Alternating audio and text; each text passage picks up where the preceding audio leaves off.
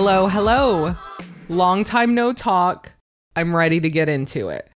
But a tiny update first. Thank you all so much for your grace.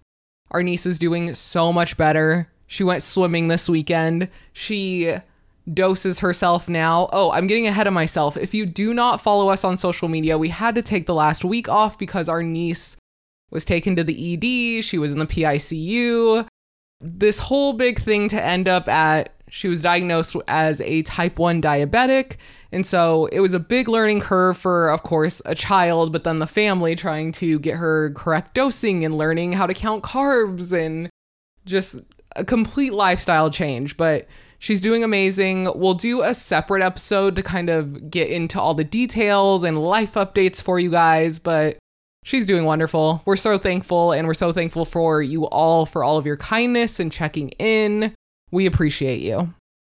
And of course, we would miss the spiciest of episodes. Not only in Married at First Sight, but also in Sister Wives. It was a great week in television, and I'm so excited to be able to talk about it. So I try to avoid all things. I try to avoid any spoilers and I think you're more free about that. You kind of tend to look at things or read about things. Only with Sister Wives. I actually avoid everything for MAFS.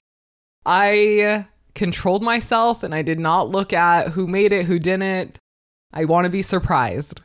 But then it gets worse because the algorithm kind of knows. I know this is what you watch either because I'm listening to you on my on your phone, so they try to send you articles and i feel like the headlines are kind of spoilers but i'm like i'm not going to read that i'm just not you know what i mean i want to be completely open-minded to our initial viewing so we can get our honest thoughts across without uh, you know a lot of input Today, we'll be covering two episodes of Married at First Sight, season 17, episode 7 and 8. I say we start big storyline first, as that's basically the entire two episodes. At one point, it felt like it was 70% of the episode. Yeah, especially episode seven. Like, you could just skip the other couples. We say this, but the little tidbits we got from the other couples, oh. some of my initial theories I think are coming true. I what is wrong with me this season that I just read no one correctly? It's amazing looking at my predictions even now, just episode 8, and I'm just wrong on everything.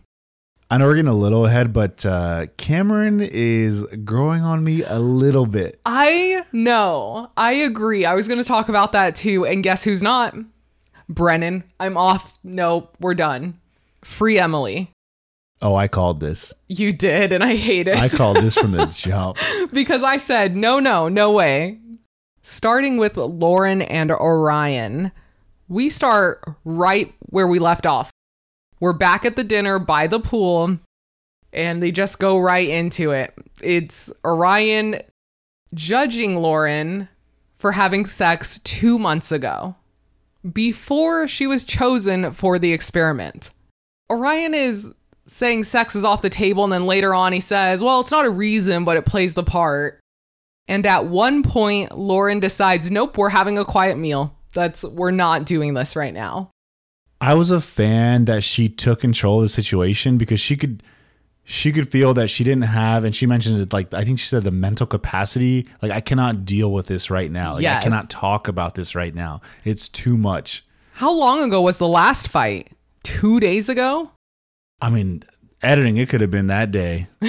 It could have been that day. Something I thought was interesting about this uh, argument, whatever you want to call it, I am surprised by they have shown affection, but I'm surprised with how close or how strong their emotions have gotten. For example, Lauren mentions it a few times like they have strong feelings towards Orion and it kind of seems like they're reflecting as far as, and also Orion has strong feelings for Lauren.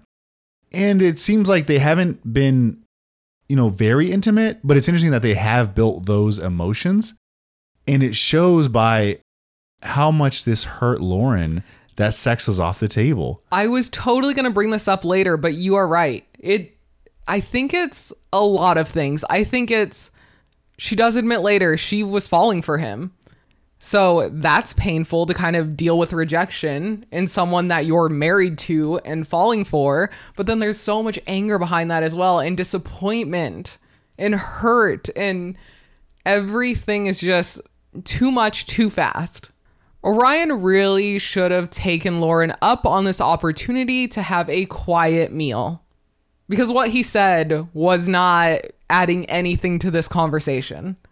He pipes up after what seemingly 30 seconds of silence and says, I'm not really good with the quiet. Lauren should have came up been like, Well, you need to be. Because we're going to sit here quietly, eat this dinner, and we're going to sleep separately. Previously, we learned that Orion needed about two hours to quietly calm down from the hot tub incident. Lauren is asking for quiet now, and he just wants to dive right in. He wants to address it right now. And that's one thing that really bothers me because throughout these various arguments, it always has to be on his time. It seemed like as the episodes went on, your statement is just getting more and more true. Where, and Lauren mentions this a lot in these two episodes, where I have given you so much grace and you won't give me that grace. Like an ounce of grace, any. Then we hear the worst type of apology that you could ever give a person. Big if. I'm sorry if you feel like dot dot dot. No, no, no, no. She called that shit out immediately. Good. Because that is not an apology. I don't care who you are. That's not an apology. And no one wants to receive that type of apology because it's not one. What did Lauren say? Something like, you're too much of a grown up, like to think that's an apology. It Yeah. was something like that. Like, you know damn well that's not an apology. This is a great life lesson for anyone out there that if your apology contains an if, you're you're going down the wrong path. I say it all the time. You have to apologize how a person wants to be apologized to, if that makes sense. You want the person to receive your apology, and if like negates all of that, you're taking no responsibility. That scene ends with Orion saying, Then I guess I have nothing to say. Okay, so we're eating in silence. We could have just not done any of this. I would have just taken my plate and walked away. I would not even sit through that meal. Later, they're in bed on as far as you possibly could get ends of the bed. One wrong move and they're rolling off. Orion asks if there can be a temporary solution and then gives another half ass, I don't even want to call it an apology, but he says, I'm sorry if I didn't support you in that moment. What do you mean? She didn't need support. She needed you not to judge her. I do wonder from Lauren's perspective, the fact that she keeps hearing these if apologies, it must be getting irritating at this point. Yes. I think there are personal battles that Orion has to face and maybe confidence as well to be ready to find a partner. There's so much within him that he's battling that is getting thrown onto Lauren. Now, I really appreciated how direct Lauren was in this conversation. There was nothing up for interpretation. It was direct. It was not mean. It was not loud, but it was direct. And I don't think he liked that. You know what's interesting? There are there are people in this world that they're not used to having back and forths like this. Mm-hmm. You know, maybe maybe the way they've interacted with people. Oh, kind of like when people say you were yelling at me, and they're like, I, I wasn't. I wasn't yelling. Like what? I was just going to say that. that's not yelling. Like I can show you. Yeah, not you know what I mean. So by that I mean that people have different levels of what they're used to, their discussions or arguments, or how they rate someone yelling. And I think, I think Lauren was just fine. Like this back and forth, it was mm-hmm. totally cool. And it- you know, I'm going a little bit ahead, but then Orion mentions like you go from zero to 100. I'm like, dude, that was not 100. No. Not even close. Lauren says, I don't want an apology. I want answers. Why did you say that if that's not what you meant? You know, it's wild in this scene, Lauren is breaking him down. I, know. mean, she's any hole in the story, she is making it bigger. I mean, she's just making gaps. It, it's amazing how quickly and how fast she could essentially just read him. Absolutely. And he couldn't even really answer that well. It was just, uh, I mean, uh, because it's the truth. And now, okay, we're right back to square one. It's like that's literally what Lauren's been trying to get out of you this entire time. And she even admits like it's not going to hurt my feelings, just tell me the truth. Mm-hmm. I guess since he has decided to tell the truth now, he says, I don't feel comfortable with you starting the process and sleeping with someone else. They go into a conversation about intentions and their different choices. And then he has the audacity to claim that he did not judge her or make any assumptions. I'm I'm really and we mentioned this in the last pod. I am not a fan of how Orion approached this because there's so many avenues of life where if you're single, okay, from his definition, can I not date multiple people? Is it yeah, there's a potential this person could be my forever partner, but I don't know that yet. So you're keeping your options open. Same thing with Lauren. Yes, I signed up for this show, but there's no guarantee I'm going to get picked. Like, what if the person I'm dating now ends up being my forever person? I have to tell him, like, yo, you got to stop the process. There's so many different things to this story and, and possibilities and opportunities that I'm just not a fan of when you haven't been chosen yet. Obviously, we've had couples in the past where it was two weeks prior and like, okay, you needed to start getting yourself into like this mental state of I am about to be committed to someone. Like you need to start getting ready for that. In the morning, they sit together in their room and they finally have a kind of more productive conversation. Lauren again offers grace. She says, It's not your best self, but I'm not going to hold that against you. She says, Moving forward, I need consistency in your words. She says she sees him, they got this, and blows him a kiss, which then makes him cry. I was surprised by this scene with how quickly they can look like they're recovering or almost forgiving each other. Whereas in reality, we find out there is not complete forgiveness there on both sides. A mystery amount of time later, I don't know if it's the same day, the next day. The editing's creative. Orion says he feels like he failed the marriage, and so he wants to meet with Dr. Pia today. They're sitting on the balcony, pretty close together, I might add. They're touching, which is more than I expected. They have a video call with Dr. Pia, and overall, it seems to be going okay. The mood kind of changes when I noticed that he was kind of doing this, like, feel bad for me. He said things like, I failed her as a husband. It's heavy. Lauren again has to comfort him, and she has to explain that he is not failing her. Orion said that he felt when the tone of the conversation got elevated, he was confused and he had to protect his mom and sister from their stepfather, similar to when they were growing up. This is one indication where you are expressing, would you say, childhood trauma? Yes. And is that fair for your partner to? I mean, I guess, I mean, it's your forever partner, but it's so hard because it's only been days of knowing each other. Is that fair to put that on someone or, or you're overlaying your childhood trauma to an experience you had with your spouse of five days? In this situation, it's absolutely not fair because you shouldn't have even signed up. If there are unresolved issues that will affect other relationships and maybe you don't have the best problem solving yet, that shouldn't be on another person. And that's the thing with Married at First Sight. Like, you don't know how to argue with that person yet either. Everyone has their own little quirks in the way they argue, and then a part of being married is learning how to argue having a first argument two days into knowing someone, you don't have a lot of room there.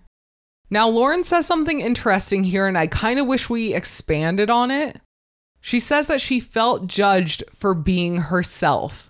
As far as uh, her, what, what did you get from that? Like her argument style? I mean, what Just in the way she lives her life, her decisions, how she handles intimate relationships. Sure. Okay.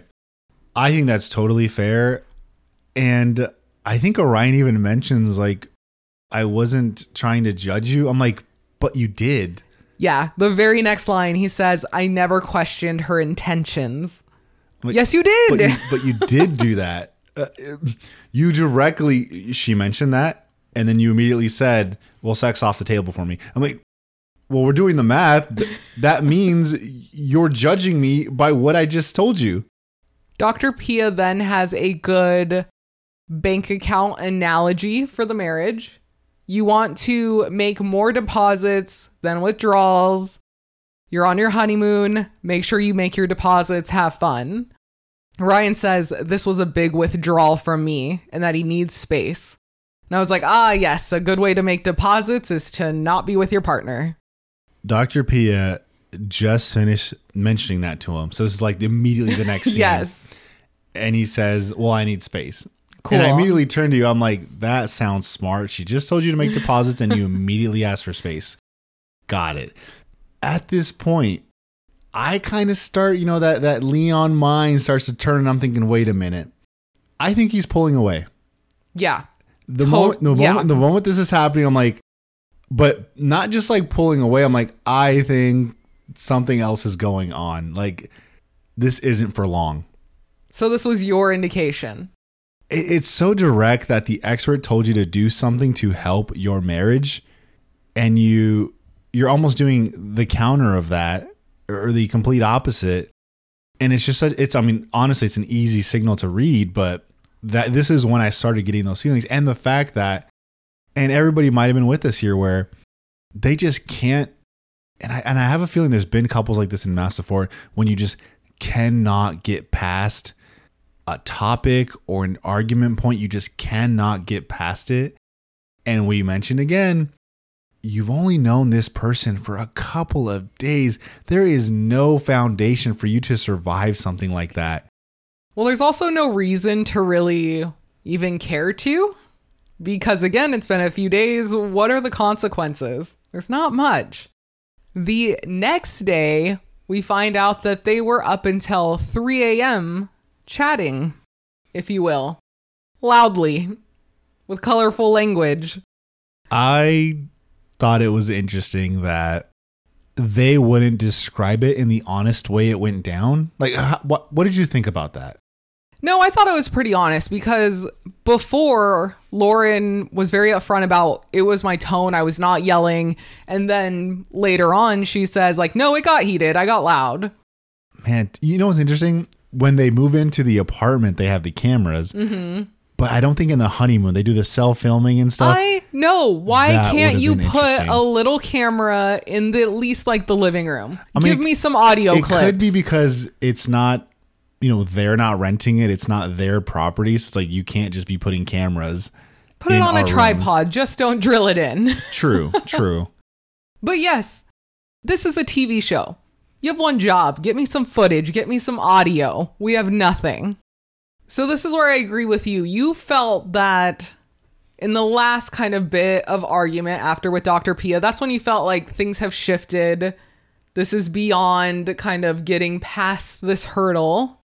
That's how I felt in this next segment when Orion out of nowhere says he can't come back from the hot tub comment. I was like, we're go what? That was like four arguments ago. We're bringing that back. the fact that this was brought back. Now I know I can see how it it was very hurtful. I get that.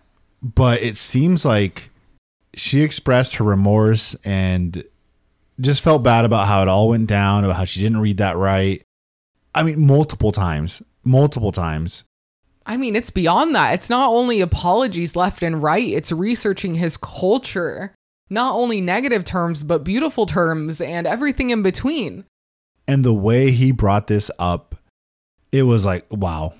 Uh, I didn't see it being brought up again. I, I mean, reality TV, they're going to ask you, like, so what'd you think when the scene went down? But this is live in their moment at the honeymoon, and it's coming right back. So he accepted the initial apology from Lauren. We've seen them kissing, cuddled up on that boat. She was in his lap. He allowed all of this. Why is it being brought up now? Why are you saying you can't get past it? Because you had no problem getting past it before. Now I'm curious. The the snuggling on the boat, was that real? I think it was very real. I think it was real as well. But I think, well, they both learned a lot about each other as the days went on. But I think, and clearly it impacted Ryan sooner than Lauren, but I think Lauren was kind of on the same path. I think Orion saw enough about Lauren that he was ready to call it quits. Oh, so he's running. Oh, for sure. Oh, I see where we're going. Okay, okay. So this is just all a ploy at this point to put the blame on her and he's out. Now, now, yes, that was hurtful. It impacted him. I get that, but I think it's so. It's tough because I want to say it's the easy way out, but it's almost like this is an opportunity for him to say, you know what, I could make this be more of a thing, and I'm I'm ready to go. I mean, generally, if you accept an apology, should you still bring up something that bothered you? Well, let me let me take it this way too, because I love playing devil's advocate. I don't know why I do it. I'm Orion. I'm super strong about my my culture and my community. And if that moment, you know, that had a big impact on him, and I could imagine if you keep replaying it or you keep thinking about it, I think it kind of it gets worse and worse, and I think it it can grow to a point where he's thinking that was so hurtful to me and my community where he's thinking I don't even know if I can forgive you because I would be just giving a pass to like all these things that have happened in my culture and my community. And I just wonder if it did kind of just grow just bigger and bigger inside of him that it got to the point where he couldn't forgive. Okay, I'll play devil's advocate as well. Let's say that is the case. But isn't a normal, mature way to handle that like sitting the person down and talking to them? Not just kind of out of nowhere being like, yeah, I don't know if I can get over that thing I said I was over. Like maybe when you call Dr. Pia, give Lauren a heads up that you need to address this again. Like there's just so many more appropriate ways if that was the case. Because I can understand things fester. You get more mad about something, but I can't give him as much grace because he already accepted the apology. He moved on. He had drinks. He was happy. He was snuggling. But I do wonder if a lot of those actions were, you know, in my mind to, you know, air fingers, forgive and move on. Like I have to do these actions, right? I have to keep going on. But maybe he's thinking, well, was I tricking myself because it's still bugging me? I don't know. That was the end of their segment in episode seven. So we move on to Emily and Brennan. They're starting to get into bigger conversations. We learn that she grew up Catholic, but she says a fake Catholic, and Brennan grew up Jewish, and neither one of them are very into their religion currently. Brennan says that it's easy to talk to her and it's so refreshing that she has such a similar mindset. They also talk about kids. They both want two kids, ideally a boy and a girl. It's interesting that they are matching on so many things, like the big topics, right? Mm-hmm. Religion, kids. I'm guessing they may have talked about finances and that was okay. Sports teams, spicy topic. Something interesting though about the sports teams really short. I love sports and we you know we do our brackets and stuff. I believe Emily was a Broncos fan. Yes. And Brennan was, I think, like a Bengals fan. I, I can't remember, I but think I, I thought it was interesting. That, okay, first of all, I as a sports fan, I would never give anyone shit for liking their local team. You know, honestly, I feel like you're more of a real one if you root for your team. And another bonus, if your team is trash and you root for them, you are legitimately a real one. If you're just like, you know, bandwagon fan, our team always wins, like whatever. but I thought it was odd that they had that this like mini like back and forth about teams. I'm like, well, yeah, I'm from Denver, so I'm a Broncos Broncos fan. I was like, I wouldn't ever argue that. I'm like, that's great, that's fantastic, hurrah. I'm such a homer for my teams, and I've experienced very little winning moments. but Hey, I'm still win, here. Though, when we win, though, man, we're going off. We are partying. What I'm getting at, though, is I did appreciate that Brennan was open to switching teams, which as a sport fan, I'm always like, that's weird. You just freely switch teams. That's kind of kind of odd. know. Red But- flag. but for the for the health of the relationship, I am happy that he's willing to change his teams. Then we see them sort of having a little bit of a game day around the resort. Drinks, different activities. They get a chance to be competitive with each other. I would definitely do all of these with you. I would do the the table tennis. I'm doing the little what's the rope thing? I don't that know what you- it's called. I don't know what it's But called. I keep wanting to get but it Looks, that. it looks fun. Yeah. I'm like, I would do that. All that stuff looked really good. because you're so competitive. It's only things maybe that I think I'm good at, and I don't think I'm good at any of those. Mm-mm. So, like, what could go wrong? Be- the sun is shining finally. You got a drink in your hand. Your arm's a little messed up, but that's all right. You're still here. You're still partying. Emily turns to Brennan and asks, Do you like having fun? The response was so wild. I'm immediately done with him. Like, done. Red flag after thing. red Here- flag. here's the thing. Emily did. Sh- I think she was joking. I do think she was joking, like just a little snarky. well, comment, I- even if she's But- not, what No, does that no, mean? No, but here's the thought: if she's not, what happened that even made her think that, or say that, or question this? probably all these little activities they did together he turned into a competition Or, or he was annoyed that he was losing. yes Okay, that, All of that is so must have happened, but we didn't get to see that. We didn't get to see that on camera, but it most likely happened. yeah there's a reason for the comment Yeah, I, Leo energy. I, I can see how he could. mm, how, how are he you picking up on your people No, I can just I can envision how he would express his frustration of losing Mm-hmm. and how that could get on someone. That could just get get really annoying. fun fact fantasy football got real loud last night i digress It's gonna get even louder tonight. But yes, the way he reacted, or uh, it, it was just, it was okay. We were breaking this down way too deep while we were rewatching it, but it was almost like I feel like she hit a button yeah and set him off. Eh, he did not diffuse it I don't know if you have some prior bad experiences with being competitive or people asking like can you have fun but something triggered this dude and he was not here for it. she was kind of taken aback and she said i'm just kidding he said you think i only care about winning we're having fun together who cares sir So much fun. Yay. Yay! a little bit later, they're standing by a little wall, and I wonder if because the camera's so far away, he doesn't realize that he can be seen or he's still mic'd up. Because it just gets worse. He can't get over it. He's standing by her and says, You like to have fun. What the fuck is that? it's not good. Well, who says that? It's not good. I am out. He says, You'll know when I'm really mad. The only people that have gotten me that mad have been my parents.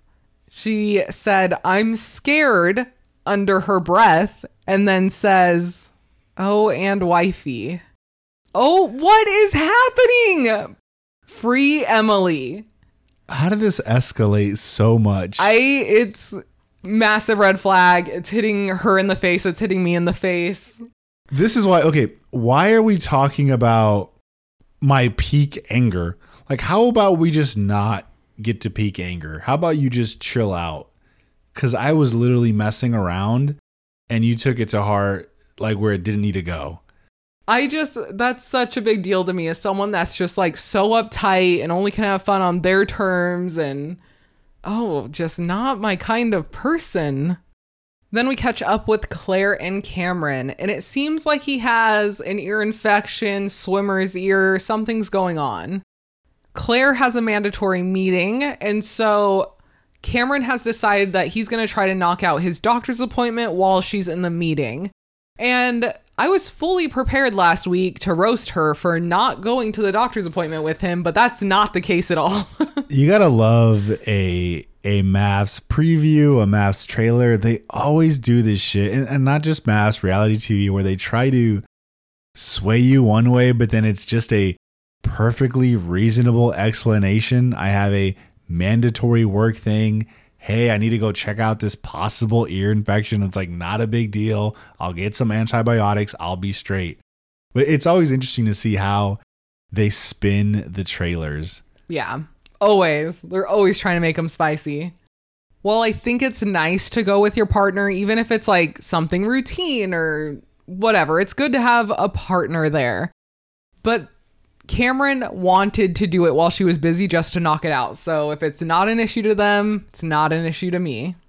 The resort provider didn't have the equipment needed, and so he needs to kind of go to a provider in the city. So that ends up kind of making the dinner kind of weird. He, Claire goes by herself, but in the end, totally fine. The next morning, they talk about going on their next travel journey together, meaning home. They go over the previous airport issues, and Claire says that she overreacted. And Cameron agrees and says, I was confused. Also, might be in the minority on this one, but the initial issue at the airport, I don't think Claire was overreacting. I think it's because I also like people to help me with my bags, but I don't feel like she should have to like apologize for it or anything. The only time I do think she went overboard was like afterwards when you could have just like talked about it, but then it like really spiraled into all these other things that made no sense. Cameron gets no pass from me because Thank you. you've already been actually self self defined multiple long time relationships. Mm-hmm. You've lived with someone, And their whole family. so you should know, you know, like boundaries and space, and like if people need help. I'd hope maybe that's why I didn't work out. I don't know. Uh, you know, you you know this things, or you know when someone might need help or they might need something from you. I, I would hope you kind of get that energy. And I'm going to assume you have traveled with your prior girlfriends. So you don't get a pass on that at all. I think you were legitimately in the wrong. I think so too. I I don't think she should have to apologize for being annoyed that he didn't help her and then left her behind. The after thing, sure, that could be that was a little much, but no, no, no. The actual incident, I think she was fair in being annoyed because I would be. we see Becca and Austin having breakfast, and Becca brings up religion.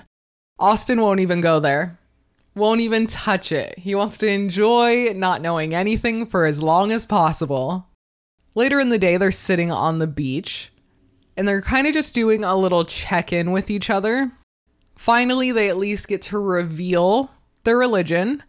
Becca was raised Jewish and is currently agnostic. Austin was raised Christian. But they don't get into kind of any details of how that affects their life now or anything. It was just their first time sort of touching the topic. A few things.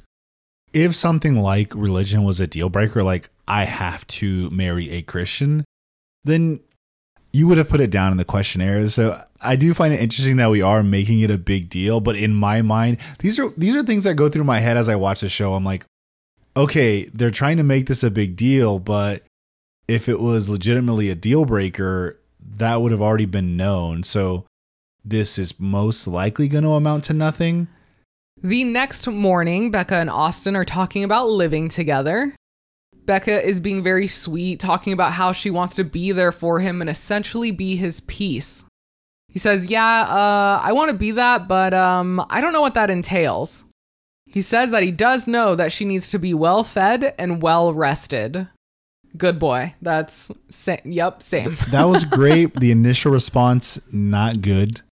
It, it continues to not be good. Becca then asks, Well, how will you be there for me emotionally? He says, By going deeper. What are these vague? Austin's, he's not really getting it. no, He's we're not, not, getting it. We're not going deeper. he says he doesn't know how to answer, but he will be there for her. So we'll see if those actions match up. Then we have everyone together for a group dinner. Everyone is going through their updates, what they've learned, what their kind of hopes are. Cameron shows up with a whole bush of roses. This was interesting. Do you know anytime we've gone to like markets, Mm-hmm. there's always like usually, depending on the time of year, like people selling flowers. Mm-hmm. This dude legit went there, saw a bucket, like a bucket of roses, was like, I'll just take the whole bucket. Yeah.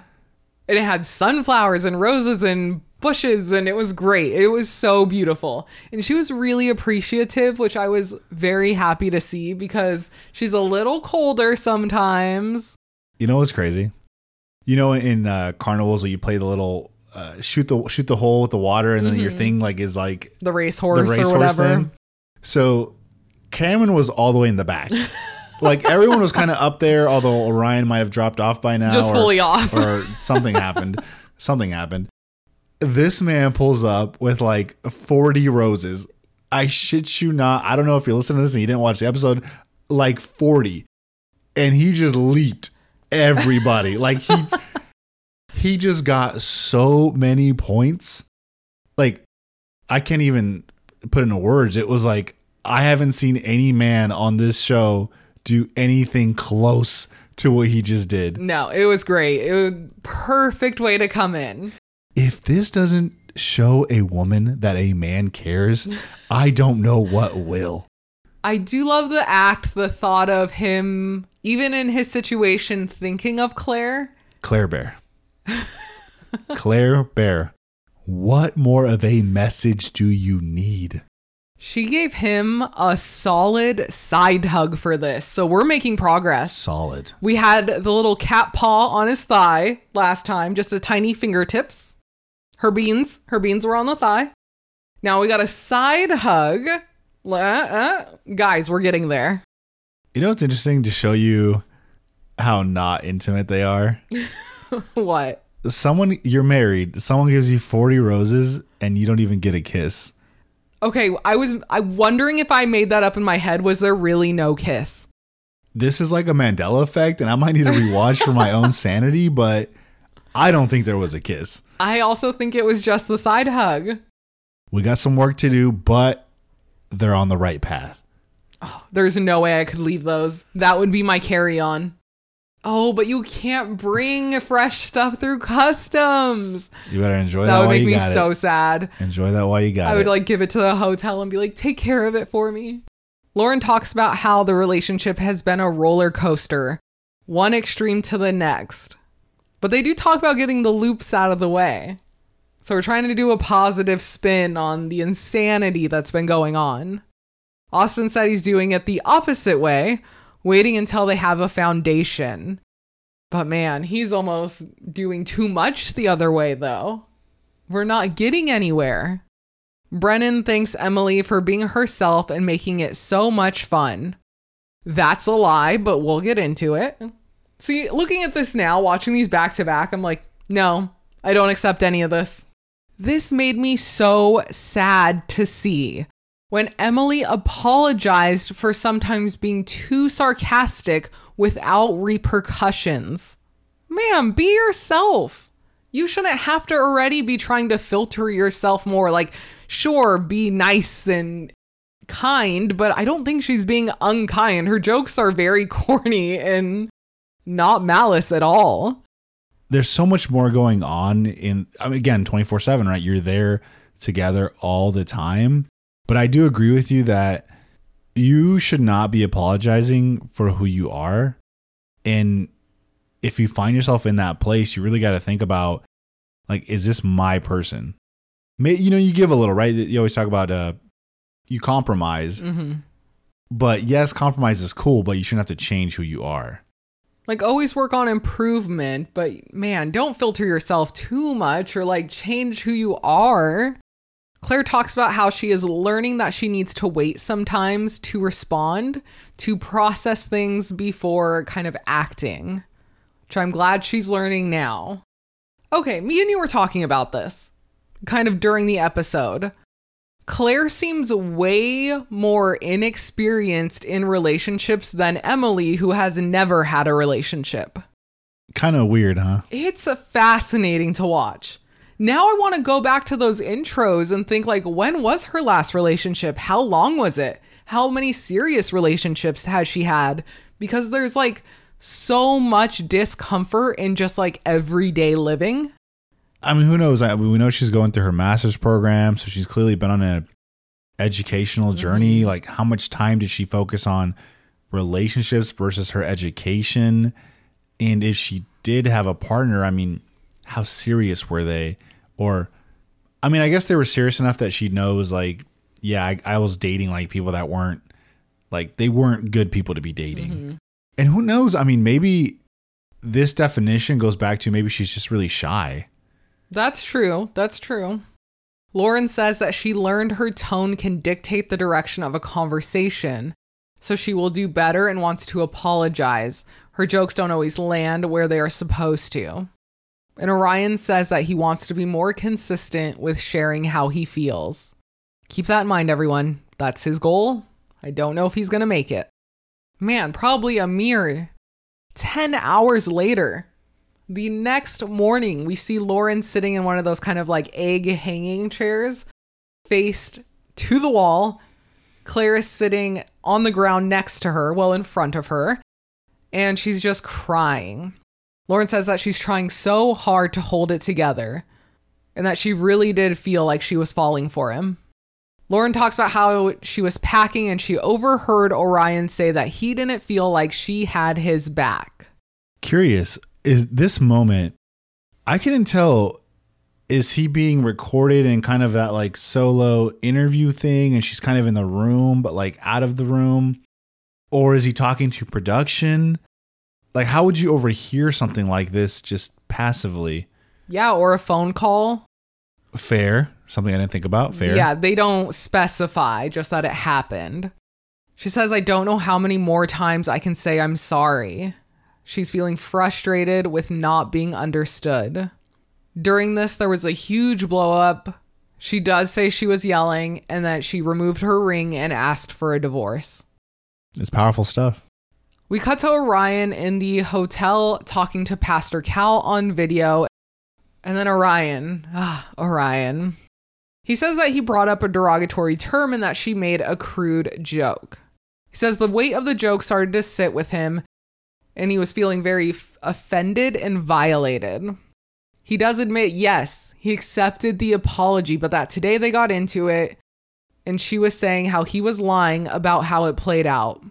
As we're breaking this down, I can kind of see the wheels spinning in Pastor Cal's head of, I need to talk to these people ASAP. Like this shit is going downhill. How, in the perfect circumstances, in this beautiful tropical location, has it gone downhill so fast, so bad? Because it's not a case of from the jump they're not attracted a la Alyssa. It's not like that kind of case. It's no, these people had feelings for each other. They were on the positive end, and now they are just nosediving. Like it's not mm-hmm. good. So much so that the D word's been put out, rings have been taken off, and we've already lost a couple. Now I know at the end of the day we're making a TV show. We can't go down to three couples. We can, and it can be a 45 minute show and it can be nice. We can, but that means we're losing ad money. Oh, I got that. Eh, it's fine. How do you feel about Orion says that he has not had the chance to express himself? it goes back to when I mentioned that some people are not comfortable or they only have so much comfort in how a back and forth should go down. I feel like maybe he tries and it's almost like you kind of have to match energy as you're having these these conversations. And I feel like maybe Lauren gets just a little ramped up, but I I, I can I can imagine this. He might shut down when he feels some kind of you know a, a, a reflection of energy coming back at him he might think well you know i'm just gonna i'm just gonna be quiet because I, I really i want to get past this so i'm just gonna be quiet Mm, He's immediately the victim. which is what might lead him to define of i haven't been able to express myself It- which is odd because you've Mm. Had don't buy it. no, no. You've had so much time that maybe the way you could have handled that better is when Lauren did say, I don't I don't have the capacity to talk about this. Maybe you should have taken that break. Maybe the next morning you just start by expressing yourself and you could have gotten further in that thought process. So I was curious did everyone have to wait for the emergency Pastor Cal session? Because I'm paying for my own taxi. they made it seem like it and just from the viewer at home i would imagine this took a while Yeah. this wasn't just a quick five minute thing maybe it was i don't know but it didn't seem like it um depending on people's comfort if we're getting close to this plane is leaving i am calling my own taxi Yeah. I I'll am get not- there. It's all right. I right. am not waiting Same. i love all ya as much as i can for six days of knowing you but i gotta get on this plane Yep, I'm not missing it. Love you, Lauren. I gotta get home. Then Lauren takes a turn speaking with Pastor Cal. She kind of goes over what caused the big blow up just that morning. She talks about how she wasn't her best self and how she wanted a divorce. Now, this is where yeah, there's not really coming back for me, even if he tried.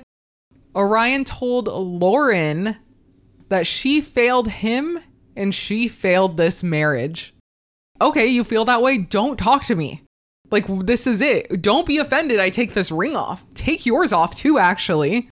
There's no coming back from that. Okay, I, I get Lauren's comment was it was a lot of things, but if you can't come back from one comment, and we talked about this during the, the viewing, in your next relationship, something's gonna happen. It, it might not be anything like this, but something's gonna happen. Someone's gonna do a thing that you don't like it being done that way. Something is going to come up.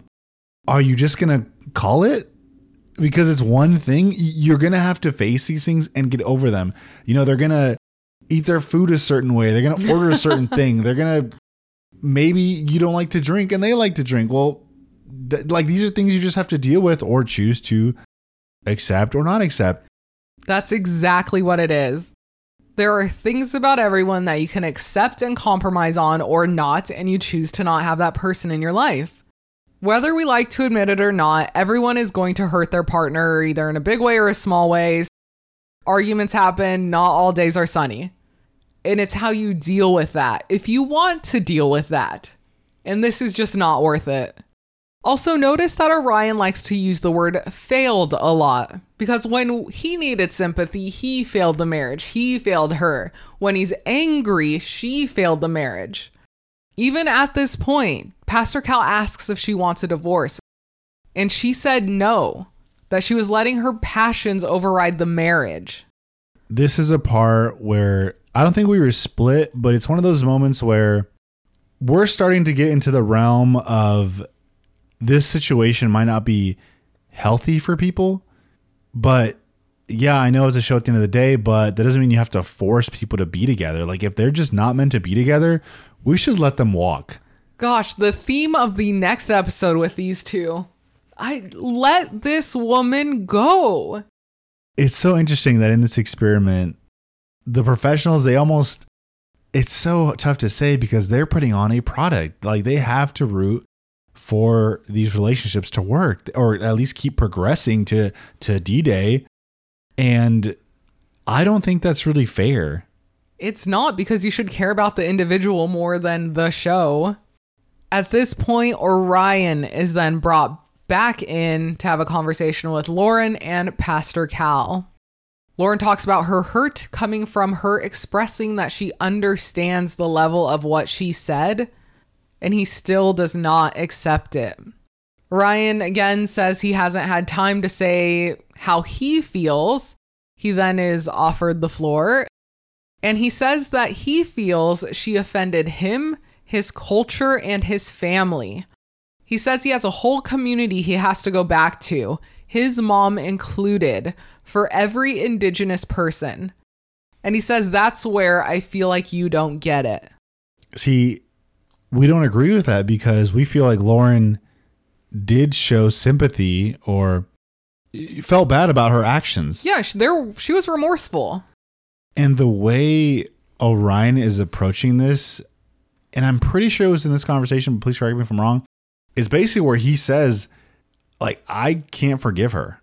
This is the first time he essentially brings that up. Yeah. Now, in any relationship, if you get to the point where something happens and in that person's mind it is unforgivable, I mean, that is like it's over. Yeah, there's nothing it more to discuss. Over. Exactly. And once again, you've only known this person for six days. If you got to the point where something is unforgivable, there is the foundation is like that little tiny rock holding everything up. Like, no, there is not enough to keep them going. A lot of people of color, they they tend to in some ways we do represent our culture. Like if I do something bad and a a swarm of people are like now they're stereotyping me and everyone that I represent, mm-hmm. I get that. And I get where Ryan's coming from as far as like I represent them and like not only did it hurt me, it hurt them, but you could also come from a place of forgiveness to be like, you know what? Yes, this happened, but we can move past this. I can forgive you. That I know that's not who you are. And he he had the chance to do that, like to to make this happen. And he for whatever reason he just couldn't get to that place. He doesn't have to forgive her, but you also can't like torture someone. Like that's where you decide like, yeah, that was my line. It was crossed. And that's it. And then you respectfully move on. Not this wishy washy, I'm going to decide to tell half truths. And you can't do all that. Lauren is tearing up and she talks about how she's been researching the culture and all of the terms that she can. And Orion can only say, like, he appreciates it, he respects it, and it's unfortunately not enough. I'm telling you, the dude checked out. He did, but why not then just check out? Oh, the cherry on top of this big mess. Orion talks about the two different times he has experienced racism. Once as a child amongst his own culture, he was called an apple. And the second time now, he's experienced this crude joke from his wife. Does he think that Lauren does not experience things as a minority as her own person? As I was watching this, I could I could see that Lauren is biting her tongue, her cheek. It's taking everything within her to not blow up on this dude right now. Because like, okay, I've experienced things that are definitely racist. Definitely racist. And I could see uh, for sure Lauren has many times. And the fact that he's defining on his own accord two instances his whole life that he's experienced something like this. Yeah. And I hate to minimize his, you know, the impact that that has had on him. But this, I just feel like this is not the one to end a marriage. Or even going through the journey of, yes, this happened, but maybe we can figure out how to move past this. Mm-hmm. Or I can go on that journey because even you know this is gonna this is gonna end for sure this relationship but you shouldn't live with this hate in your heart the rest of your life. Like at some point i think for you to have a healthy successful life you're gonna have to forgive lauren. Yeah, always. and yeah maybe just right now he just can't see that which is unfortunate but yeah it is gonna lead to the end of this marriage I just hate that by what he said, he's almost dismissing any experience that Lauren has on her own. Like Sure. it doesn't matter. It's it's what he feels only. It's only what he's been through. Sure. She would never know what that's like. i was Uh, like uh, yeah it- sir. that was that, was that was tough that was tough I don't understand why you would take that angle. That is a wild angle to take here. And I'll just say it there's a hint of sexism here because he'll value Pastor Cal's opinion and his thoughts and his feelings. Cannot do the same for Lauren.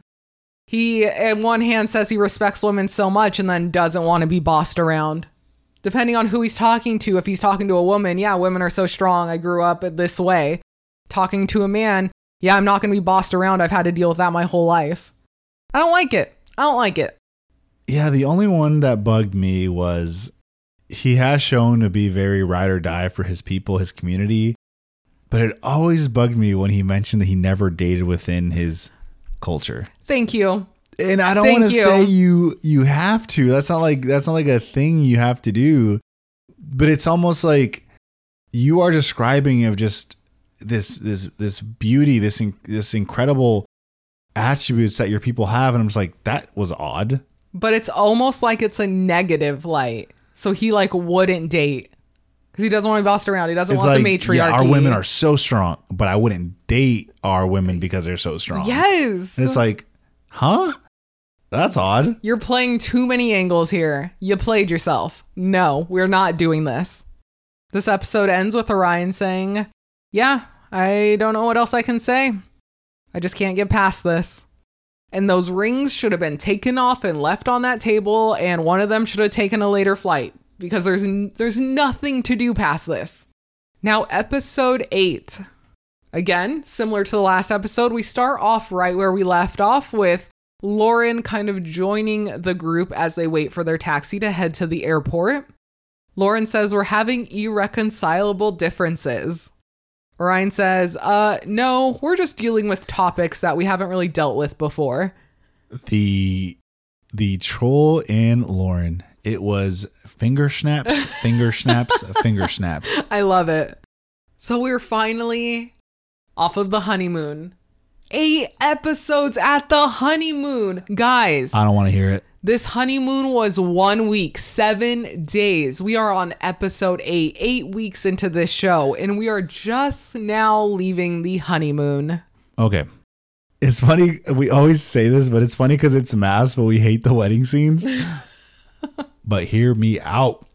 The retreat and the honeymoon Oh, yeah. are sacred. We do not talk bad about them. Okay, okay. I did not mind that the honeymoon was this long. That's true. Oh, and I guess the eight weeks does include the wedding. I shouldn't say like we were in Mexico for eight weeks. Uh, we were in the weddings for like three of those. That's so, true. ma'am, we got to walk, Okay, walk uh, that back a little bit. But I do like the weddings. I don't like the dress shopping or the brunches or anything like that. Like I do like the weddings. I mean, that's like the first episode and a half. I love love. Darcey Silva. Yeah, we're we're moving in. We're here. The apartments are cute. They're a little tight, but it's fine. They seem nice. They're modern. They're cute. Right downtown. Yeah, they they seem totally fine and honestly, some of the folks living situations, they live kind of like modestly and like kind of small, Yeah. so I think it's going to be just fine. The real question is it one bedroom or two bedrooms? Because a lot of the time it's two, and this looks like one. There's nowhere to run. But would that have been planned? There Like- should always be two because there needs to be like an escape plan. Maybe at least a pull-out bed. Yeah.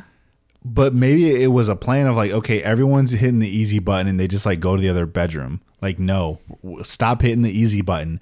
Maybe. But then the easy button is like, I'm going to go home. Wasn't that wasn't that Eris? Was Eris the one sleeping in the other bedroom? I think, it, mm, no, they were sleeping together, I thought. Okay. Like sleeping, only sleeping. Right, right, right. Just sleeping. Sure. Brett and Ryan. She lived in that second bedroom forever. There you go. Emily and Brennan are the first to see their apartment.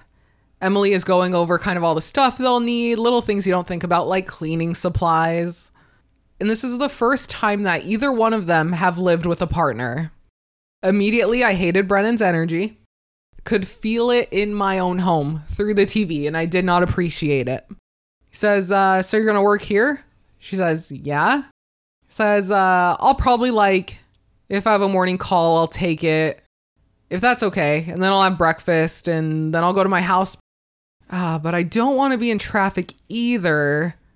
But tonight I'll go back and tidy up the house and then work from there all week. My my week is crazy. So maybe we can reconvene in a few days and move into our new place.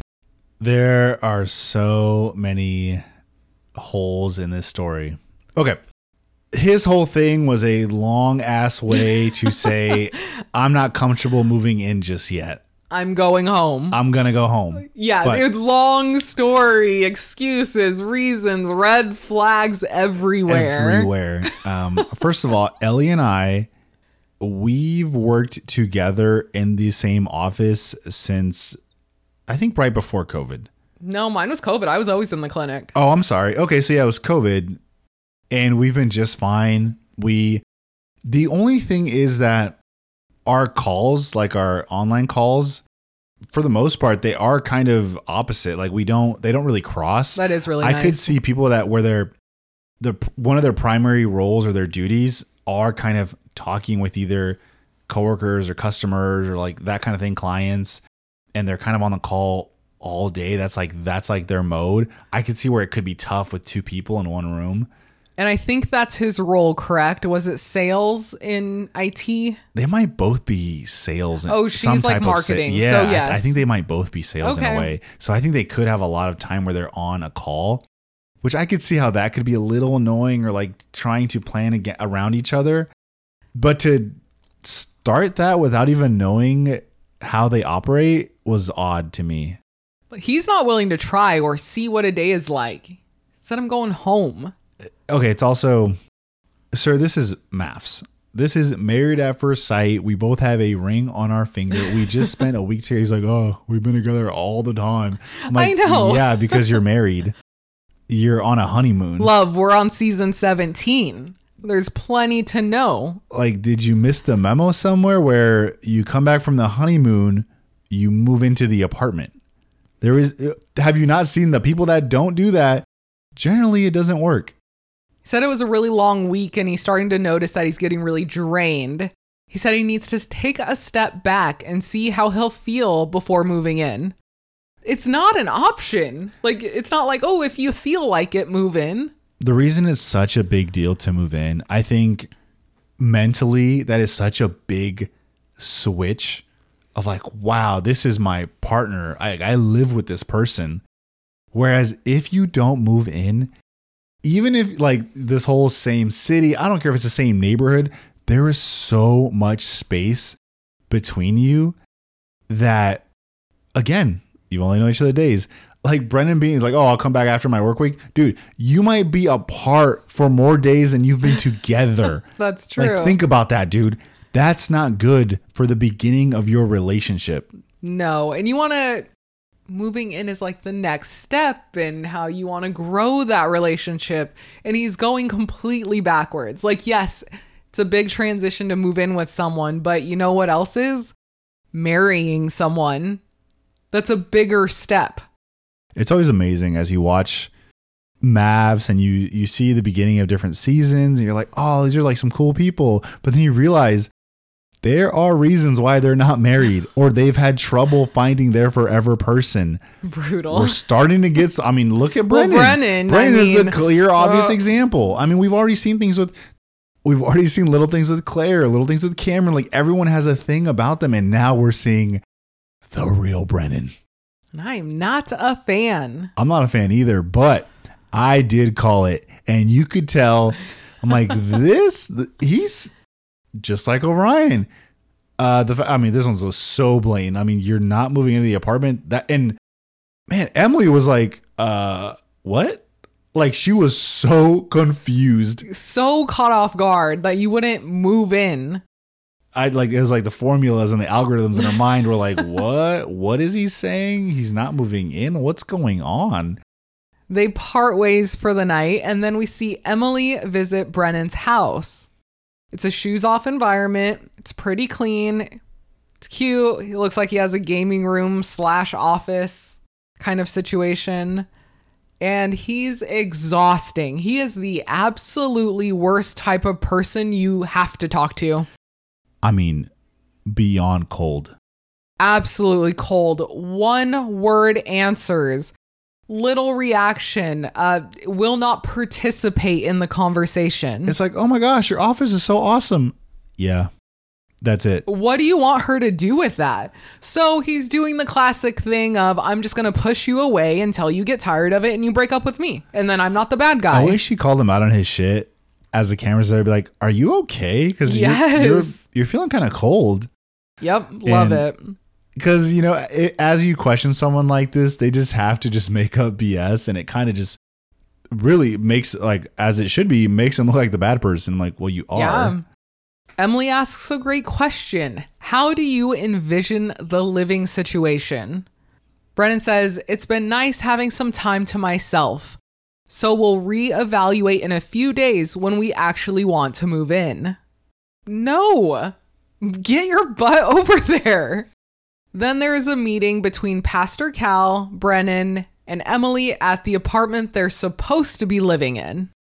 Which is so funny. Before this started, we were thinking, um, they haven't moved in. No, and he comments how pristine it is as he walks in. Very not lived in. Well, it's funny because they do have the cameras in the apartments, so they know, and they gave him the insight of, "Hey, Pastor Cal, just so you know, they have not moved into Yeah. the apartment." I also wanted to point out that Brennan greeted Pastor Cal way nicer than he greeted his wife. Emily sticks up for Brennan immediately, and it would take everything in me not to throw this man under the bus. She talks about how, oh, they're so busy, so they didn't feel the need to rush in. Pastor Cal then presses her a little bit and she finally says that, you know, maybe she's not getting out what she is putting into the marriage. Emily opens up a little bit more and she says, I like him. I'm attracted to him, but I'm starting to feel unsure. I'm trying to understand how to move forward. Brennan says, During the honeymoon, we were overwhelmed. You just don't know how you feel. You try to go with the flow. And he felt like something was off between them. He says, I didn't feel that romantic feeling, and I'm feeling it less and less. He says, I have the most amazing girl, and we are aligned on everything. I don't know what's wrong. I don't feel any kind of romance. Now, the the translation there is she's a great person, great character, great beliefs. We're all on that. I'm just not that attracted to her. Then end it. Now, that obviously is a very big deal for him, Mm-hmm. and it's something he can't get past. Much like another man on this season cannot get past, so let's not torture everyone. Let's get down to two couples. Like really, let's see how can we end up with one couple this season that we follow? It's interesting because Pastor Cal, he even tried, he had to check himself because he's like, how do I ask this question? He was trying to ask, like, what is it about her that you don't like? Or Pastor Cal was trying to get information, be like, how can I help you? And he just straight up said, we're not going there. How do you feel about that strategy? Is it best to say like, nope, we're not doing that? Like I would never want someone to talk to me like that. This is a lose lose situation because Yeah. if you tell the person you are fucked. Not that you care you're fucked because if it's not meant to be, it's not meant to be. But if you don't tell them, their mind is going to be spinning. It'll be way worse, I like, think. thanks, I'm just not going to sleep tonight. Like, Yeah. it's bad. He then lists off qualities he does like about her how spontaneous she is, how bubbly she is, how fun she is to be around, and how they like the same food. Sure, yes. I mean, we're foodies, so I get it. At the end of this conversation, Brennan says that he wants to move in together and take it one day at a time. Emily agrees and she doesn't know what she can do to help the situation, but she does think that talking about their feelings was, was a huge step.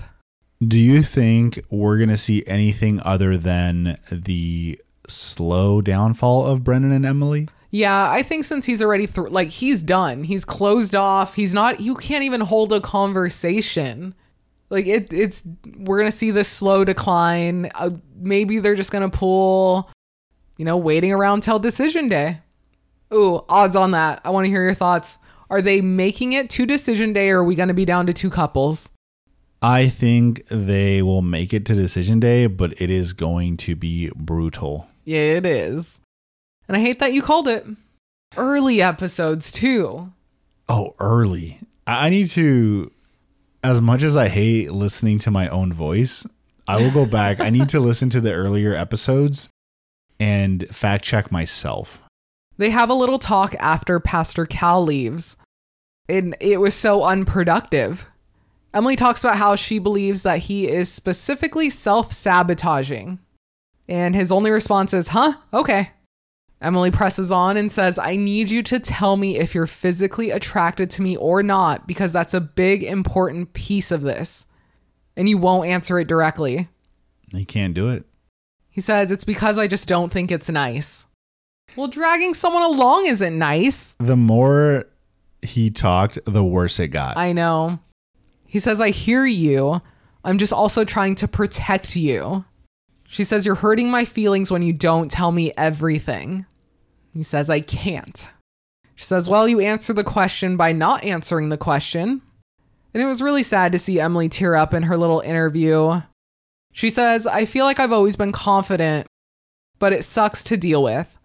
I didn't ever anticipate a lot of what is happening. Doesn't mean I'm going to stop trying. I need to see what happens after today.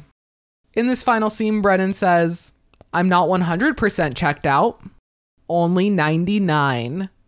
I mean, even even the way he worded that, like I'm not hundred percent there as far as I'm not hundred percent checked out. I'm like, yeah, well, you pretty much are. that doesn't make me feel better. No, not comforting. Don't protect me. Like you're making it way worse. We didn't get to see Emily's place, which I'm bummed about. I hate that every season there's always a couple people we don't get to see. I love I'm nosy. I want to see everyone's house. When I go for walks in the evening and people have their curtains open, I peek. I want to see their artwork. They're way more creative than I am with their spaces. I don't know if the scene ended up being boring or what it may be. Well, he probably didn't talk the But- entire time or he just refused to go. it is a bummer when you don't get to see because you learn about someone Yes. by how they live, where they live, and I thought that was kind of a bummer. I know. I want to know about Emily, even if Brennan doesn't. I'm a bit concerned about how Claire and Cameron are going to fit in this bed. Mostly Cameron. It's probably a queen. It just didn't look like a queen. I wonder this every year. They look so small. Is it the pillows? I feel like the width seems so small. Or maybe it's just because Cameron is a tall person. He's just making it look smaller. It's just going to be tight for all the couples, but I especially noticed it when he was standing next to the bed. They sit on the couch in the apartment and kind of talk about the unknown and what makes them nervous. While Claire has never lived with a partner before, Cameron has lived with a partner and their family. So there was kind of a lot of personalities to deal with. So he's like not even worried about living with one person. I can't see how Cameron could get a bit tiring because I don't think he means it this way, but like in even in this conversation, it's almost like and I hate even doing this because he didn't say this, but it's almost like he's oh, that'll like that'll be easy. I lived with four people before. Like, yeah. like, that's how it comes off. hmm And I don't think he means it like that. How did you feel when he said that he likes to see how bad things can get and where the limit is? You know, I think I might be more like a Cameron. Oh my god, I was just gonna say that. I, Again, our one shared I brain. think that's how I think that's how I think. And Yeah. maybe does that mean I'm not a glass half full kind of person?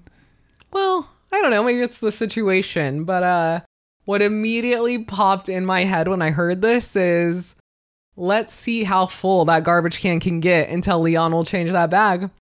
How many cups can go in that sink before he'll load the Man, dishwasher? there's, there's a lot of cups in the side of the sink right now. Not in the sink, on the side of the sink. Sometimes I'm like, it's Yeah. so bad. Let's just see how bad it could get it's probably not good. it's probably not good. for either of Um, us. But yeah, when when they were when I saw this live, uh, I immediately I was like, hmm, I think I'm kind of more like Cameron. Although Cameron also, uh, Claire mentioned, yeah, his apartment was or ju- was just what I thought it would be. It was very utilitarian. Yes, that's exactly what I thought. Yeah, function over form. We're not here for style.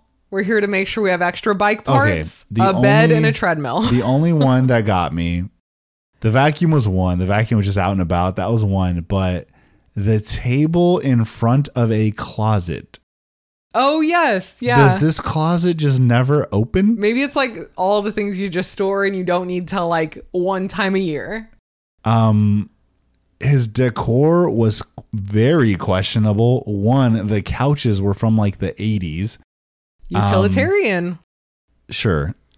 And honestly, they're probably just the family's couches that he's staying with. yeah. So, okay. Then the I get it, you did search and rescue, but do we need mountain climbing gear as a decor on our wall? I'm not trying to stereotype, but I feel like that's a real man thing to do. You guys like to put your hobbies on the wall. If you put up those shelves I bought, you would be putting your keyboards on there.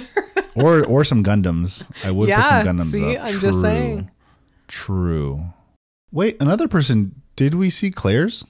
yes. Okay. We'll get to her. I have a clearly my memory is just terrible. And then Claire was a great sport and tried Vegemite. Good for her. At least once. if it yeah, I'm giving Claire a rare dub because Ellie loves to well, she tries to make me try shit. and Yeah, I'm just like force. I just don't want to. It drives me crazy, and I need to know If anyone else feels this way in their relationship, you just need the person to try something that you think they will love. Like I'm smashing a delicious piece of pie and I'm like, it's so good. you I want you funny? to experience this. And You know he will funny? not do No, it. You know what's funny? Is because from one side, one person's like, I want you to try something I think you will love. And the other person's thinking, I don't want to try this thing that I think I won't love. but you don't know. And I know you'll love it. And it's so funny how those things are such opposite, but they're so powerful colliding of like, you need to try it. I'm like, no. I'm sorry I bother you with my love. that's a that's a forever continuing argument in this relationship.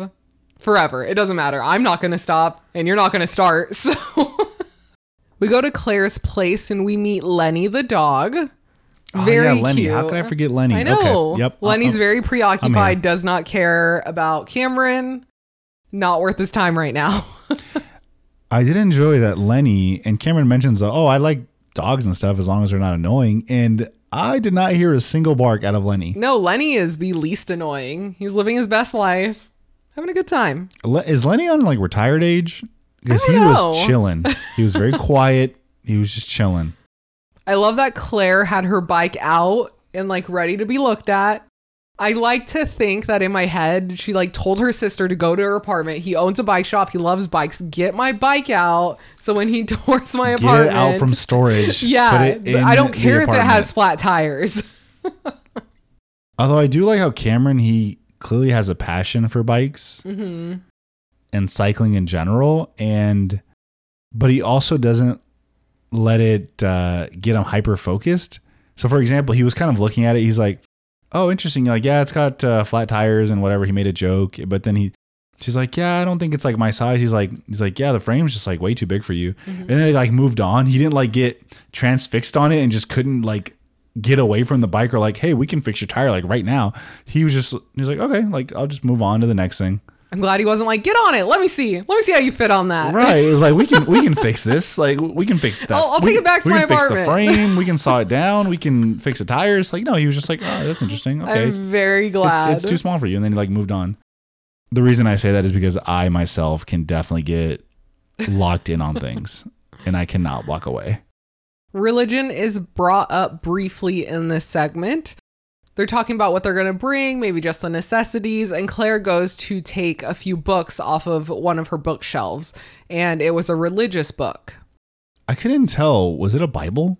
I couldn't tell 'Cause it either. just- Him from looking at it, it almost seemed like it was obvious that it was a religious book, and I'm like, was it a Bible? maybe. Okay.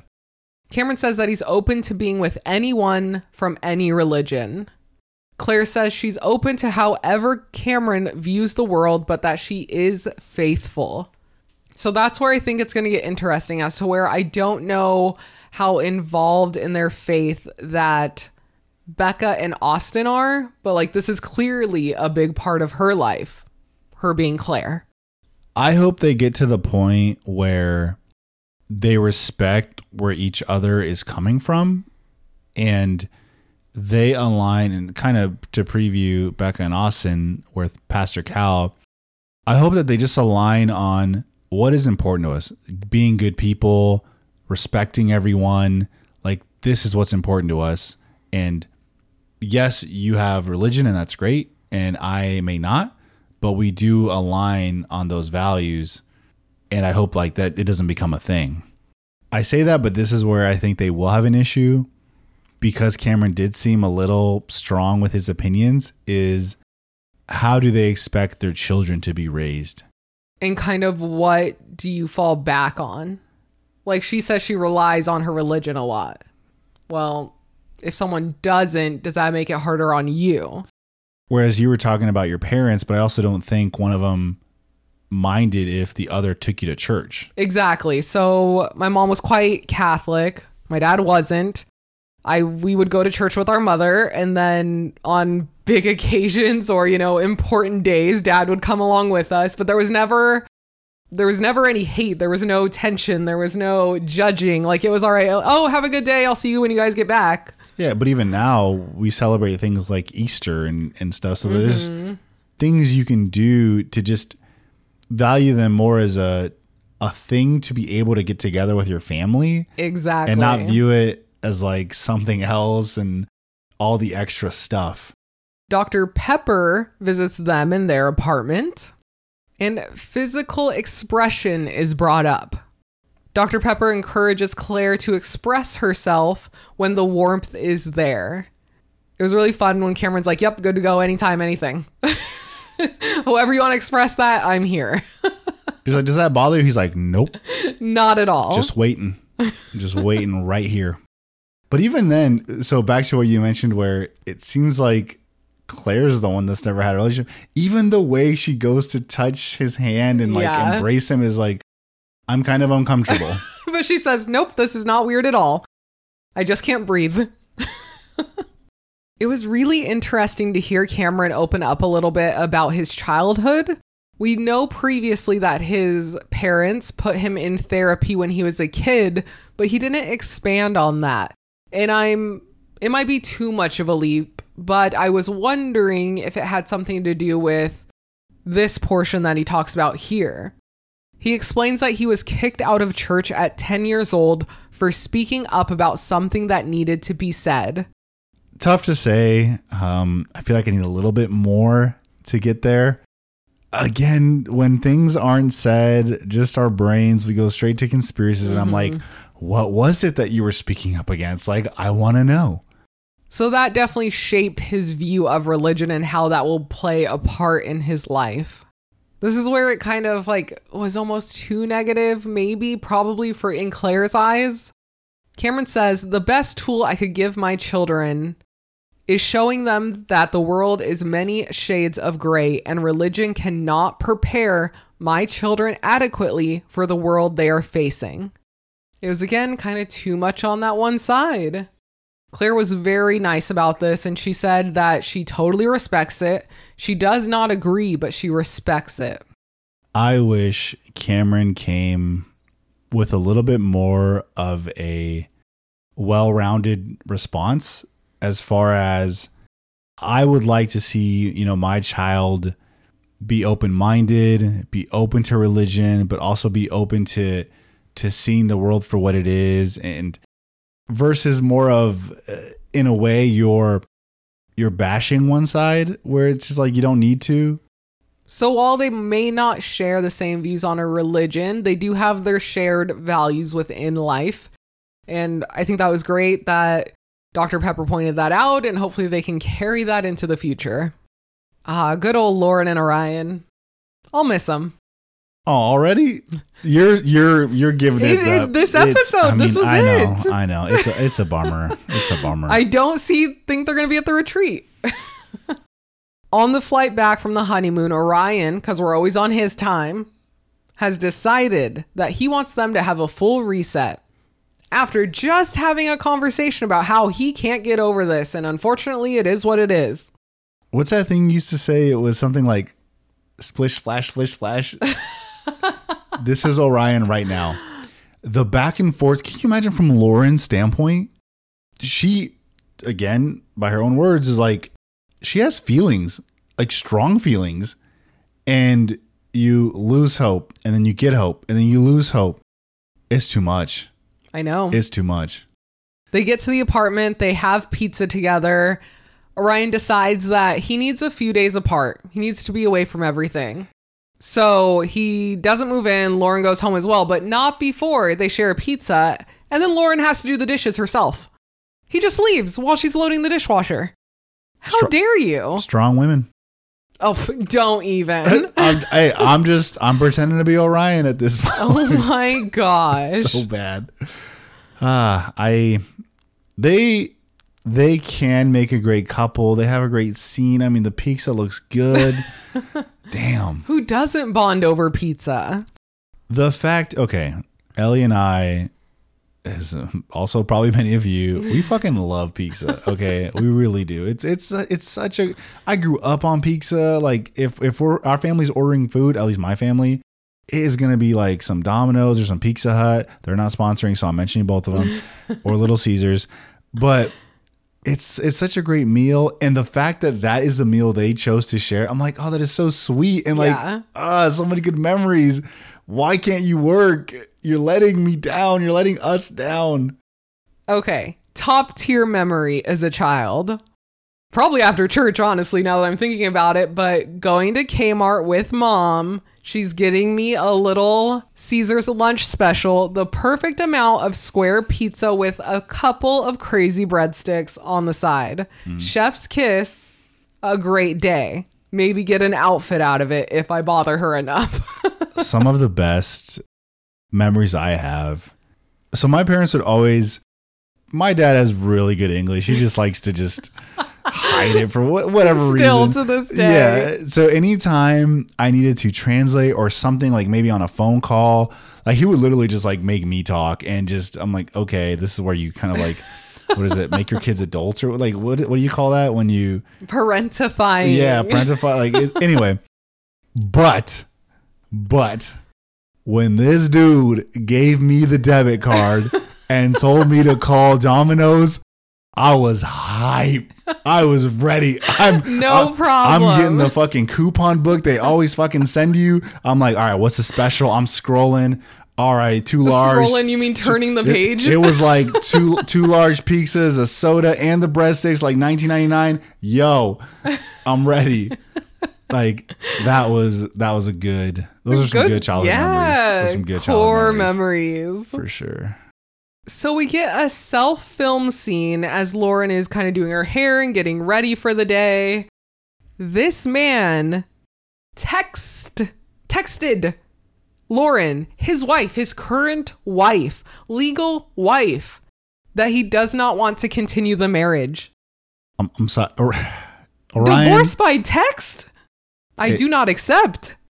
there. I mean, there's so many things like you need to face in this. You need to face people in this world. It just ha- you know you need to face your fears, your bosses, like all kinds of things. Like the fact that you couldn't, you couldn't even call. Like I don't even want to hear your voice.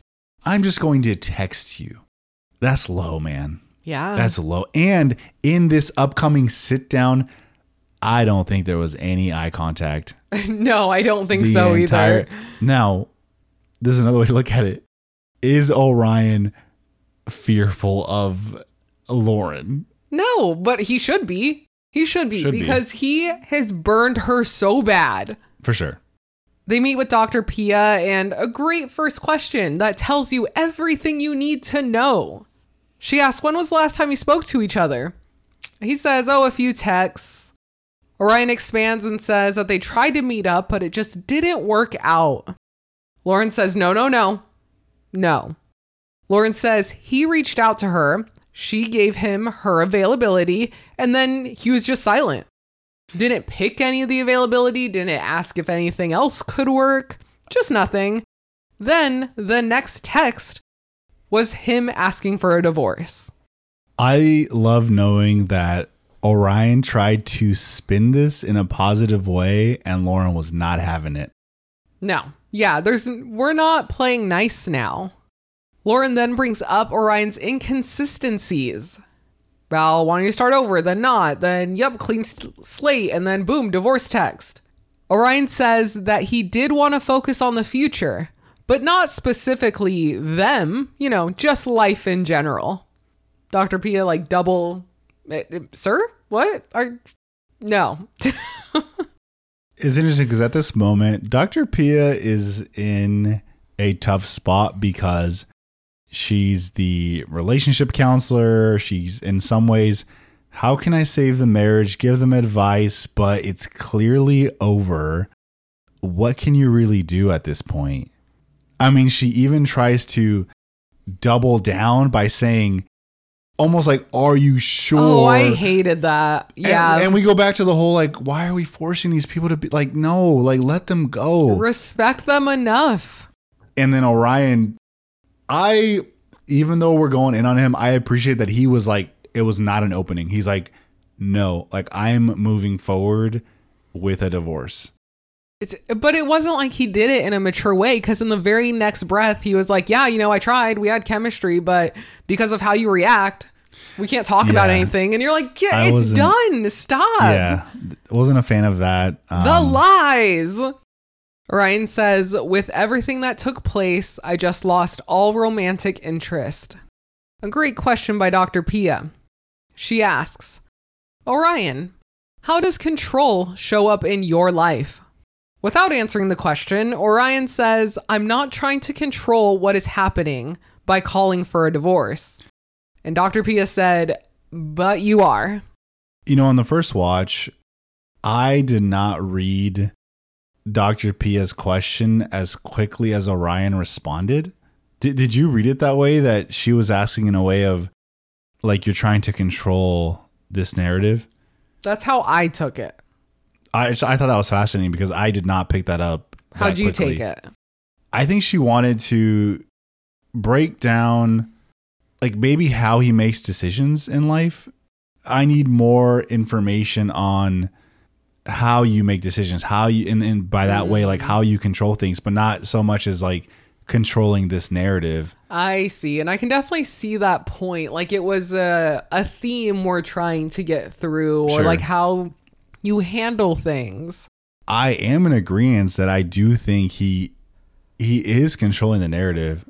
Oh, the, yeah. the way the words he uses, you failed the marriage. Um, He's the uh, we- victim, or we can't we Mm-hmm. can't talk about things because you do X, Y, and Z. Even though you've done a lot yourself, you you don't you don't hold yourself accountable to your own actions. You are putting all the weight of this upcoming divorce all on Lauren. And I do appreciate in Lauren's mind, she is definitely not going to view it that way, Oh, which no. I appreciate. Dr. Pia was driving me crazy at one point. Let it go. You're it, stop trying to make this work. She kept saying things like, I feel confident a repair is possible. There's no such thing as a perfect marriage. I don't want to see you give up on each other. Like, stop. Dr. Pia, we've only known each other for a week, maybe a week. Ma'am, we're going to be okay. Eh, We don't need to fight for this. We're going to be okay. Lauren says that she knew what a marriage looked like, that it required forgiveness and grace. She says, I can't wait to be in a marriage where someone wants to try as hard as I do. I do love the the shade. Yeah, I'm here for it. He wants to try to do it. No, no, no, no. when you're at this point, every word, every sentence is so important because naturally you're taking shots at the other person. And that's totally cool. That's totally cool. I am bummed because this was supposed to be the couple. I know this was our couple. We thought like they could survive through anything. hmm Is it that thing we always talk about of the couples that are too hot too fast? They weren't even that hot though. They were they were they were great. not. They they were attracted to each other.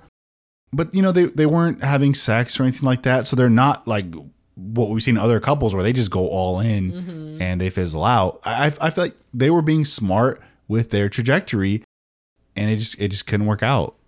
And sadly, it was just it was very fast and um, we lost another couple. Band aid method. Just Yeah, for Get it sure. for here. sure. and we've already theorized it. I know we have one more couple to go. We already theorized it that I mean Michael might be their attempt to save us from only covering three couples. Okay, I know I was really excited for him, but you cannot just throw someone in now. What are you gonna do? Is there a wedding or do you just show up? Is he just dating? Like, it's too weird now. Don't even do it. I do wonder. I do wonder if they dropped the ball on this and they showed us this preview, but I wonder if Michael actually turns them down. Oh, maybe. And it's something that possibly like just never gets brought up again. oh, okay. Because we've never seen anything beyond that conversation. For sure. Now, the thing, and you mentioned it, if there's only three couples, it is going to be very hard to justify an hour and a half with ads runtime following three know. couples. okay, one more side tangent. Sure. Did you notice that Dr. Pia was wearing an earpiece, which bothered me because, like, what do you need fed to you? I do wonder if that was just, it was just like literally her Bluetooth device from her phone and she just didn't remember to take it out. It was It tiny. no, no, it it- that's what I mean. It was so small. Like, I don't think that's, It was too small. but that's what I mean. And, like, flesh usually those have like a, a battery and stuff. Like they're not just like an isolated unit. I think it was behind her ear, the rest of it, the wire. Oh. But I don't actually know because I didn't look for a wire. I just saw she had an earpiece in. Ah, on And initial there's watch, not really yeah. flesh colored earbuds. Yeah, on initial watch, it looked a little too subtle to be an earpiece. It looked more like a Bluetooth headset, and maybe she just forgot to take it out. Honestly, that's what I think Mm. happened. I like the spicier version. And they're like, okay, someone's radio in. Dr. Pia, this is what's been going on with their whole relationship. Um, I would be so sad if they didn't even get like footage or a rundown. Then we see Austin and Becca see their apartment for the first time.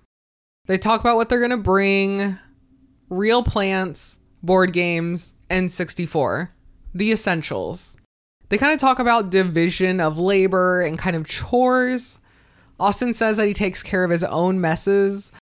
He's pretty clean. Becca says the same, so I don't think there's going to be too much of an issue there. Becca goes to Austin's house, which he shares with one roommate.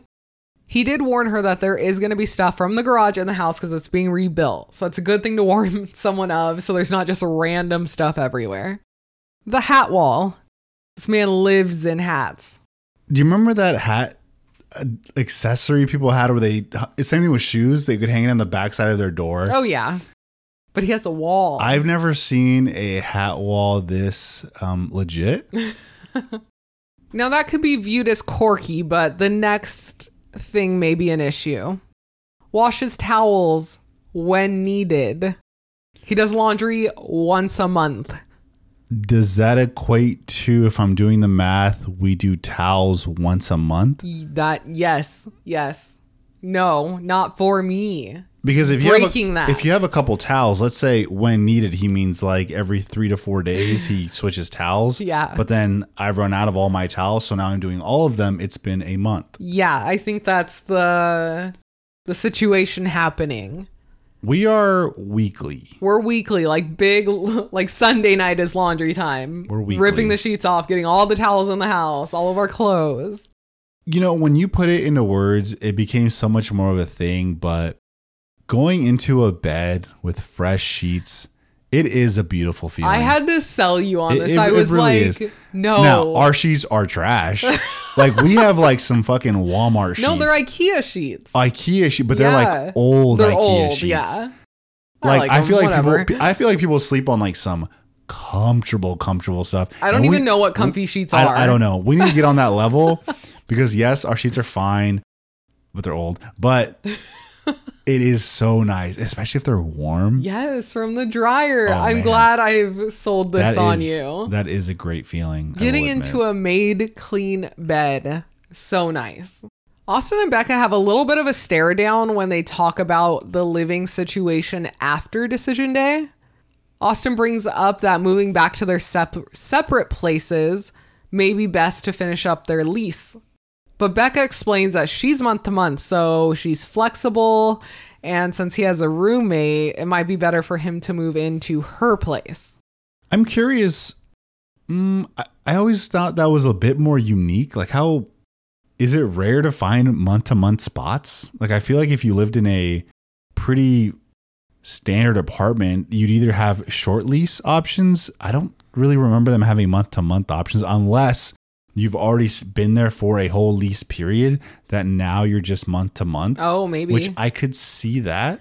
But I think people are traveling so much with work now, or there's like long projects that there's probably a decent amount that will cater month to month. Yeah, man, that's just a lot. I just imagine that's just a lot of churn. But if they're used to it, sure. They kind of agree. It was a little bit of a stare down, but they will move into Becca's place and then maybe buy something later.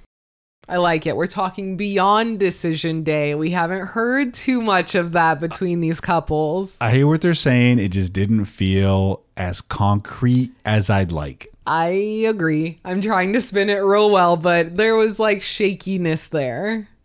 It, it felt like he was just saying yes to keep this ball rolling. You know, in their defense, or I guess I would say in Austin's defense, it's hard to be so solid in your answer when it's true. I mean, you just don't know what the future is going to hold. Like, you don't know if this is going to be a forever thing. It's only been a week. So, mm-hmm. yeah, it, that is tough to say. Then they meet with Pastor Cal. And this is the only couple that one of the experts asked if they had consummated the marriage. I assume because this is the most like For obvious reasons. yeah, put together couple. Did you think they they had Yeah, I was like for sure. before sure. they answered? Yeah, but they didn't. But I I would not be surprised if they had. But no, it, I went back to well, it, I think she her health issues, right? They wouldn't have. Or during the honeymoon that was a week more of recovery. Maybe that was recovery enough. I don't know. I don't know either, but that is why before they answered, I was still on the oh they haven't no. They haven't Oh, sex. okay. Pastor Cal brings up their difference in religion. Becca says that she has not met a Christian who has not tried to change her. Pastor Cal says, Well, meet Austin. Also, did this woman say that her friends said she was going to hell? Because I think that's what she said, right? She said not only has I believe she said not only has that come from strangers but also her friends. Those are not your friends. And I was like, "What?" That's so mean. I just it's so it's always interesting when you meet people that are so down for religion because I feel like and I'm just speaking for myself because you could have your own opinion totally open again open to religion is I just have this thought process that I just try to respect everyone Mhm. and even if you don't know them like I just respect every human even if I don't know you obviously unless you're clearly a bad person or you've just wronged from you know you've wronged me and i'm like okay well you've lost my respect. Like that's it. But from the jump i am respecting every human. I'm valuing them. And that's the way i approach life. And i don't view it as oh you're like this race or you're this religion. Oh like i'm not down for that. Like i have no reason to personally to think that way for anyone's religion or who they are. And maybe I'm naive, right? Because there's like so much history, even within religion, right? There's so much history there that maybe people do feel a very strong sense about that. But I just haven't felt that pull enough to just look at someone and be like, oh, you're a Christian. So, Oh, like, no. eh. Yeah. like, no, I've never felt that way. I feel exactly the same, and who am I to say anyone's religion's wrong? Becca admits that she does have a crush on Austin, and she loves him as a person, but they are not in love yet. Great answer. And Pastor Cal really wants him to be in love.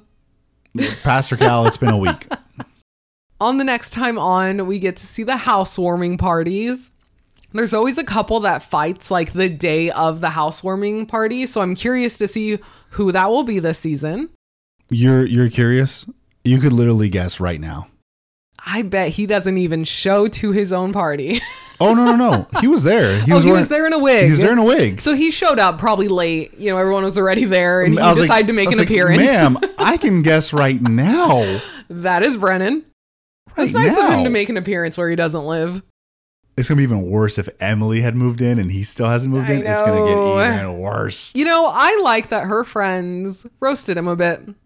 Maybe it's because I'm not the biggest fan of No, him right now. they've now. been in the group chat. I They- know. they're going in. I can't imagine the group chats of people on this show. Their phones are popping off. I know. I want to be in a group chat with them so bad.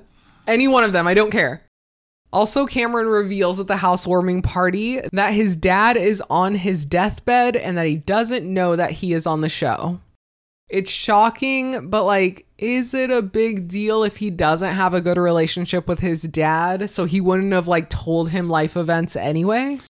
That one's so tough because, yeah, like forget all the religion stuff. I mean, this is your parent. Mm-hmm. And yes, you might not have a great relationship with them, but you don't want to have regrets if, you know, or when they do pass.